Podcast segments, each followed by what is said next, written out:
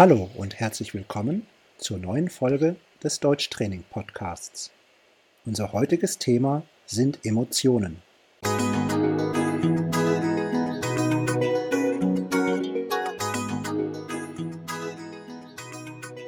Hallo Abri, ich grüße dich. Hallo Robert. Unser heutiges Thema sind Emotionen. Wir sprechen über positive Emotionen, über sehr positive Emotionen, wir sprechen außerdem über negative Emotionen und über sehr negative Emotionen. Am Ende der Folge werden wir über die Sprache sprechen und ein paar Anmerkungen zu bestimmten Wörtern, zur Aussprache und zu Grammatik machen. Abri, welche positiven Emotionen fallen dir denn ein? Eine positive Emotion ist die Freude. Das stimmt. Die Freude. Sich freuen. Über was kann man sich denn zum Beispiel freuen? Man kann sich über Kleinigkeiten freuen, zum Beispiel über das schöne Wetter.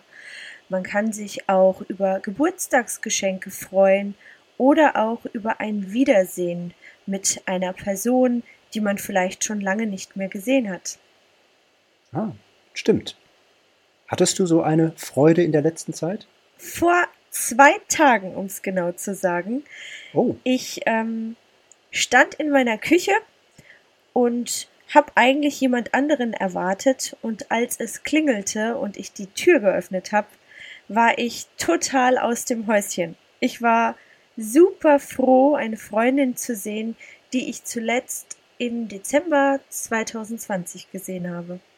Oh, das ist ja schon fast zwei Jahre her. Ja, und ich habe mich riesig gefreut. Das kann ich mir vorstellen. Da gab es bestimmt viel zu bereden erstmal, oder? Ja, aber in erster Linie habe ich einfach diese Emotion, die Freude genossen und ähm, ich glaube, in den ersten Minuten haben wir gar nicht so viel gesprochen, sondern einfach nur genossen, dass sie da war. Schön. Das ist ja. natürlich ein intensives Gefühl der Freude.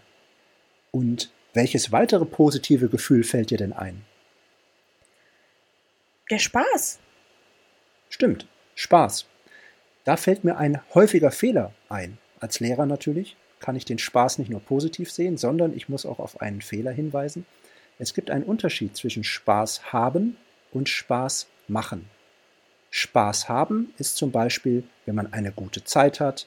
Im Urlaub hat man zum Beispiel Spaß, mit Freunden, äh, auf einem schönen Abend hat man Spaß, wenn man vielleicht tanzt, hat man Spaß. Das sind Dinge, bei denen man Spaß hat. Spaß machen kann man in zwei verschiedener Hinsicht sehen. Einmal Spaß machen bedeutet, dass man einen Witz macht, dass man also sagt, ich habe nur Spaß gemacht, das war nicht ernst gemeint. Andererseits kann eine Aktivität Spaß machen. Zum Beispiel Schwimmen macht Spaß, Musik hören macht Spaß, sich mit Freunden treffen macht Spaß. Also eine Person hat Spaß bei einer Sache, ich habe Spaß beim Musikhören, aber Musikhören macht Spaß. Also eine Sache macht Spaß, eine Person hat Spaß.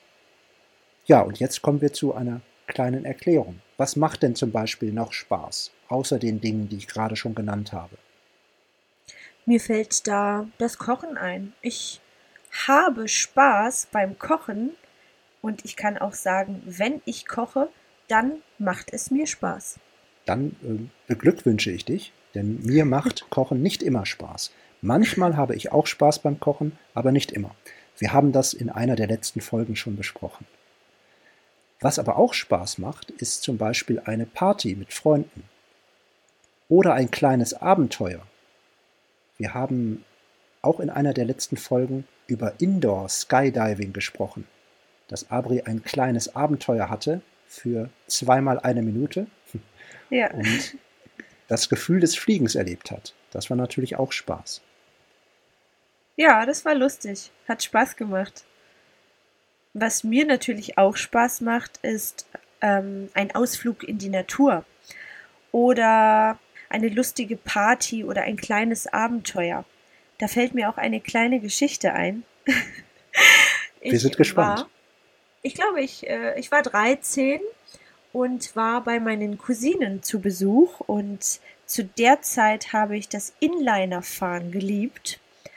Und weil ich leider meine Inliner nicht dabei hatte, durfte ich die meiner Cousine haben und sie hatte keine Bremse an ihren Inline-Skates.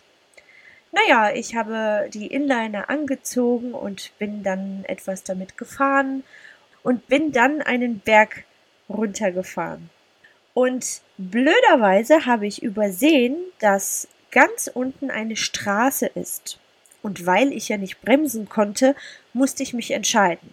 Fahre ich jetzt den Berg runter und lande am Ende auf der Straße oder biege ich links in den Busch ab? und ich habe mich für den Busch entschieden und bin dann mit einer hohen Geschwindigkeit in den Busch gefahren.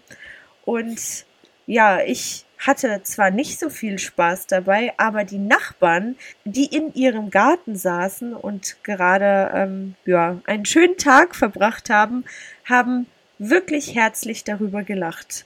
Aber haben sie dir nicht geholfen? Dafür hatten sie gar, gar keine Zeit. Die waren so amüsiert darüber, wie ich in diesem Busch lag, dass sie einfach nur gelacht haben, ja. Mhm. Aber du hast dich nicht verletzt, hoffe ich, oder? Naja, es tat schon ein bisschen weh, aber ich musste so sehr über mich lachen, dass es auch mir großen Spaß gemacht hat. Okay, ja gut, wenn am Ende alle lachen, dann hat es natürlich viel Spaß gemacht, das stimmt. Ja. So, wir kommen jetzt zu einem sehr positiven Gefühl. Begeisterung ist ein sehr positives Gefühl. Begeisterung. Sich begeistern für eine Sache. Begeistert sein von einer Sache. Oder jemanden begeistern. Was ist Begeisterung? Begeisterung ist ein sehr intensives Gefühl, was man hat, wenn man sehr viel Spaß bei einer Sache hat. Ja, zum Beispiel, manche Leute sind begeistert von einer Achterbahn, wenn sie in einem Freizeitpark Achterbahn fahren. Dann haben sie eine große Begeisterung dafür. Oder man kann Begeisterung für ein Hobby empfinden, zum Beispiel für das Tennisspielen oder auch für das Sprachenlernen. Und liebe Hörerinnen und Hörer, falls ihr auch Begeisterung empfindet für das Deutschlernen, dann habt ihr sehr viel Glück, denn alles, was man mit Begeisterung macht, macht man meistens gut und man hat gleichzeitig Spaß dabei. Und im Idealfall ist man auch begeistert von seinem Job und kann ja. dann andere mit seinem Wissen und Können begeistern. Und genau das, das ist Roberts und mein Job. Bei uns geht es darum, andere für das Deutschlernen zu begeistern. Das stimmt. Denn begeisterte Lerner lernen natürlich viel besser und schneller und effizienter als Lerner, die eigentlich gar keine Lust haben zu lernen. Und besonders bei Kindern spielt es eine riesengroße Rolle. Wenn sie in die Schule kommen, dann kommen sie natürlich mit viel Neugier und Begeisterung an. Und genau das sollte man als Lehrer oder Lehrerin fördern. Und ich glaube, dass man damit wirklich sehr, sehr viel erreichen kann. Ja, vielleicht sollten wir unseren Jobtitel umbenennen. Vielleicht sollten wir nicht mehr sagen, wir sind Lehrer, sondern wir sind Begeisterungsmanager. Oh ja. Das klingt, klingt moderner. Finde ich auch. Und ich könnte mich besser damit identifizieren, glaube ich. Ja, Begeisterungsmanagement. Hm, das klingt auf jeden Fall wie ein zukünftiger Beruf. so, jetzt haben wir aber nicht nur positive oder sehr positive Gefühle, es gibt leider auch negative Gefühle. Und ein negatives Gefühl, das mir auf Anhieb einfällt, ist die Enttäuschung. Also, dass man von einer Sache oder von einer Situation enttäuscht ist. Da fällt mir ein Beispiel ein. Ja, gerne. Wenn man beispielsweise für eine Prüfung sehr viel gelernt hat und man davon ausgeht, dass man die Prüfung auch besteht, dann kann es eine sehr, sehr große Enttäuschung sein, wenn man am Ende ein negatives Ergebnis bekommt und erfährt, dass man durchgefallen ist oder so. Ja, das stimmt. Man ist dann von sich enttäuscht, man ist von der Situation enttäuscht, man ist vielleicht auch von der Prüfung enttäuscht, wobei man sagen muss, von der Prüfung enttäuscht sein ist natürlich nicht besonders sinnvoll. Denn wenn man bei einer Prüfung durchfällt, hat das meistens nicht so viel mit der Prüfung zu tun, sondern mit dem Lernstand der Person, die die Prüfung macht. Ja, im Prinzip, wenn man das zusammenfasst, ist Enttäuschung eigentlich eine nicht erfüllte Erwartung. Oder anders formuliert, wenn man nichts erwartet, kann man eigentlich auch nicht enttäuscht werden, oder? Ein Grundsatz, den ich lebe, Robert. Sehr gut. Ja, ich erwarte nichts und deswegen kann ich auch nicht enttäuscht werden. Und alles, was ich tue, das tue ich aus freien Stücken und von ganzem Herzen und dann kann ich auch gar nicht enttäuscht werden. Das ist ein schönes Lebensmotto. Ja. Funktioniert das denn? Also hast du in der letzten Zeit wenige Enttäuschungen gehabt? Ja, ich habe wirklich wenige Enttäuschungen erlebt, weil ich meine Erwartungen einfach runtergeschraubt habe. Wenn ich Enttäuschungen erlebt habe, dann meistens mit mir selbst, weil Aha. ich vielleicht an mich zu große Erwartungen gestellt habe und wenn ich die dann nicht erfüllt habe, dann habe ich auch das Gefühl der Enttäuschung erlebt, ja. Mhm. Interessant. Ja, und ein weiteres negatives Gefühl ist die Sorge. Wenn jemand von den Hörerinnen und Hörern Kinder hat, dann kennt er oder sie bestimmt das Gefühl der Sorge intensiv. Aber wahrscheinlich kennt auch jeder andere das Gefühl der Sorge, dass man besorgt ist wegen einer Sache. Fällt dir ein Beispiel ein, Abri? Lass mich kurz überlegen. Hm. Ja, ich erinnere mich, dass meine Mama früher in Sorge war, wenn wir abends zu lange unterwegs waren. Ja. Und das ist und sie spricht heute auch noch davon und sagt, dass sie in der Zeit, als wir noch abends unterwegs waren, tatsächlich in Sorge war und das Gefühl dann erst weg war, wenn sie uns zu Hause dann wieder hatte. Ja. Ja. Also sie hat sich Sorgen gemacht, dass mhm. euch etwas passiert. Genau. Ja, ich glaube, das ist ein Beispiel, das viele Leute kennen und das auch jeder versteht. Eltern machen sich oft Sorgen. Ja. Aber es gibt natürlich auch ähm, andere Sorgen. Also zum Beispiel viele unserer Schülerinnen und Schüler haben Sorge, dass sie die Prüfung bestehen. Oder sie haben Sorge, dass das Bewerbungsverfahren sehr lange dauert. Ähm, sie haben Sorge, dass vielleicht ihr Visum nicht verlängert wird. Ähm, jeder hat eine bestimmte Art oder eine bestimmte Sorge, die er mit sich rumträgt. Und wenn man das nicht hat, dann ist man sorgenfrei. Und ich beglückwünsche jeden, der sorgenfrei ist. Und ich glaube, man muss sich tatsächlich darauf konzentrieren, was man möchte und nicht auf das, was man nicht möchte. Wenn man jetzt beispielsweise Sorge wegen des Visums hat, dann sollte man im Kopf schon davon ausgehen, dass man das Visum bekommt und das auch visualisieren. Ja. Sich vorstellen, wie man dieses Visum in der Hand hält und die Sorge beiseite lassen, weil ich glaube, dass die Sorge kein guter Berater ist. Und wenn man auf Nummer sicher gehen möchte, dann erfüllt man auch noch alle Voraussetzungen. Also ich glaube, dass natürlich das positive Gefühl helfen kann, subjektiv, aber im Endeffekt muss man natürlich auch die Voraussetzungen erfüllen, nicht nur beim Visum, auch bei einer Prüfung, damit alles gut geht. Genau. So, und ein sehr negatives Gefühl. Was ist denn ein sehr negatives Gefühl?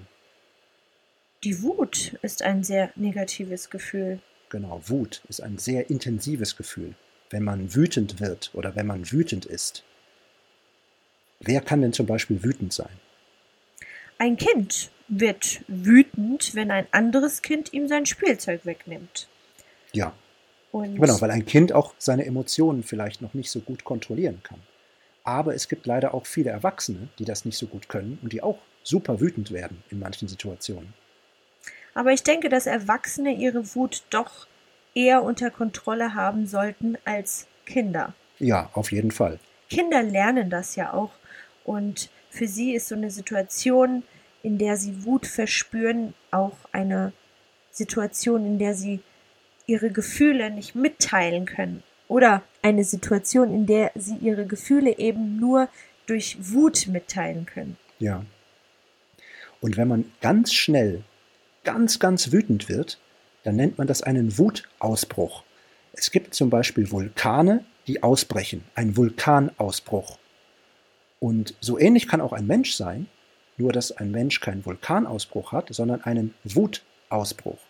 Man kann umgangssprachlich auch sagen, ausrasten. Eine Person ist ausgerastet. Die Person hatte einen Wutanfall, einen Wutausbruch. Oder ausgeflippt. Die Person ist ausgeflippt. Ja, kann man auch sagen. Die ist total ausgeflippt und total wütend geworden. Ja, das waren verschiedene Emotionen. Es wird noch weitere Folgen mit Emotionen geben, wo wir über weitere Emotionen sprechen. Aber jetzt erstmal möchten wir über die Sprache sprechen und uns einige Wörter genauer anschauen. Wir teilen das in drei Teile auf. Erst sprechen wir über Wortschatz, dann sprechen wir über Grammatik und zum Schluss geben wir euch ein paar Tipps zur Aussprache. So, vorhin haben wir den Wortschatz angesprochen. Spaß. Der Unterschied zwischen Spaß haben und Spaß machen. Als Wiederholung können wir sagen, Spaß haben bezieht sich auf eine Person. Zum Beispiel Michael hat Spaß, wenn er schwimmt. Michael hat Spaß, wenn er auf eine Party geht. Und Spaß machen bezieht sich auf die Tätigkeit, auf die Aktion. Zum Beispiel Schwimmen macht Spaß. Ein schöner Abend mit Freunden macht Spaß. Dann gibt es noch den Unterschied zwischen freundlich und freudig. Freundlich sein kann man, wenn man beispielsweise jemanden an der Kasse trifft und lächelt und nett Hallo sagt. Dann ist man freundlich. Das ist ein. Verhalten anderen gegenüber. Und freudig kann eine Situation sein. Zum Beispiel, man geht auf eine Hochzeit und erlebt eine fröhliche und freudige Atmosphäre. Mhm. Genau. So, jetzt kommen wir zur Grammatik. Und weil wir viele Adjektive in dieser Folge hatten, viele Emotionen, viele Adjektive, schauen wir uns mal genauer die Adjektivdeklinationen an. Adjektivdeklinationen ist ein Thema, das vielen Deutschlernerinnen und Deutschlernern Probleme bereitet. Wir schauen uns das mal überblickartig an. Auf unserer Webseite zu dieser Folge findet ihr eine Tabelle und ein paar Übungen dazu. Wir teilen die Adjektivdeklinationen in verschiedene Teile auf. Zum Beispiel mit bestimmtem Artikel, mit unbestimmtem Artikel und mit Nullartikel. Nullartikel bedeutet in der grammatikalischen Fachsprache kein Artikel, also ohne Artikel. Und natürlich gibt es einen Unterschied zwischen Singular und Plural und zwischen Maskulinum, Femininum und Neutrum. Ich mache euch ein Beispiel mit bestimmtem Artikel.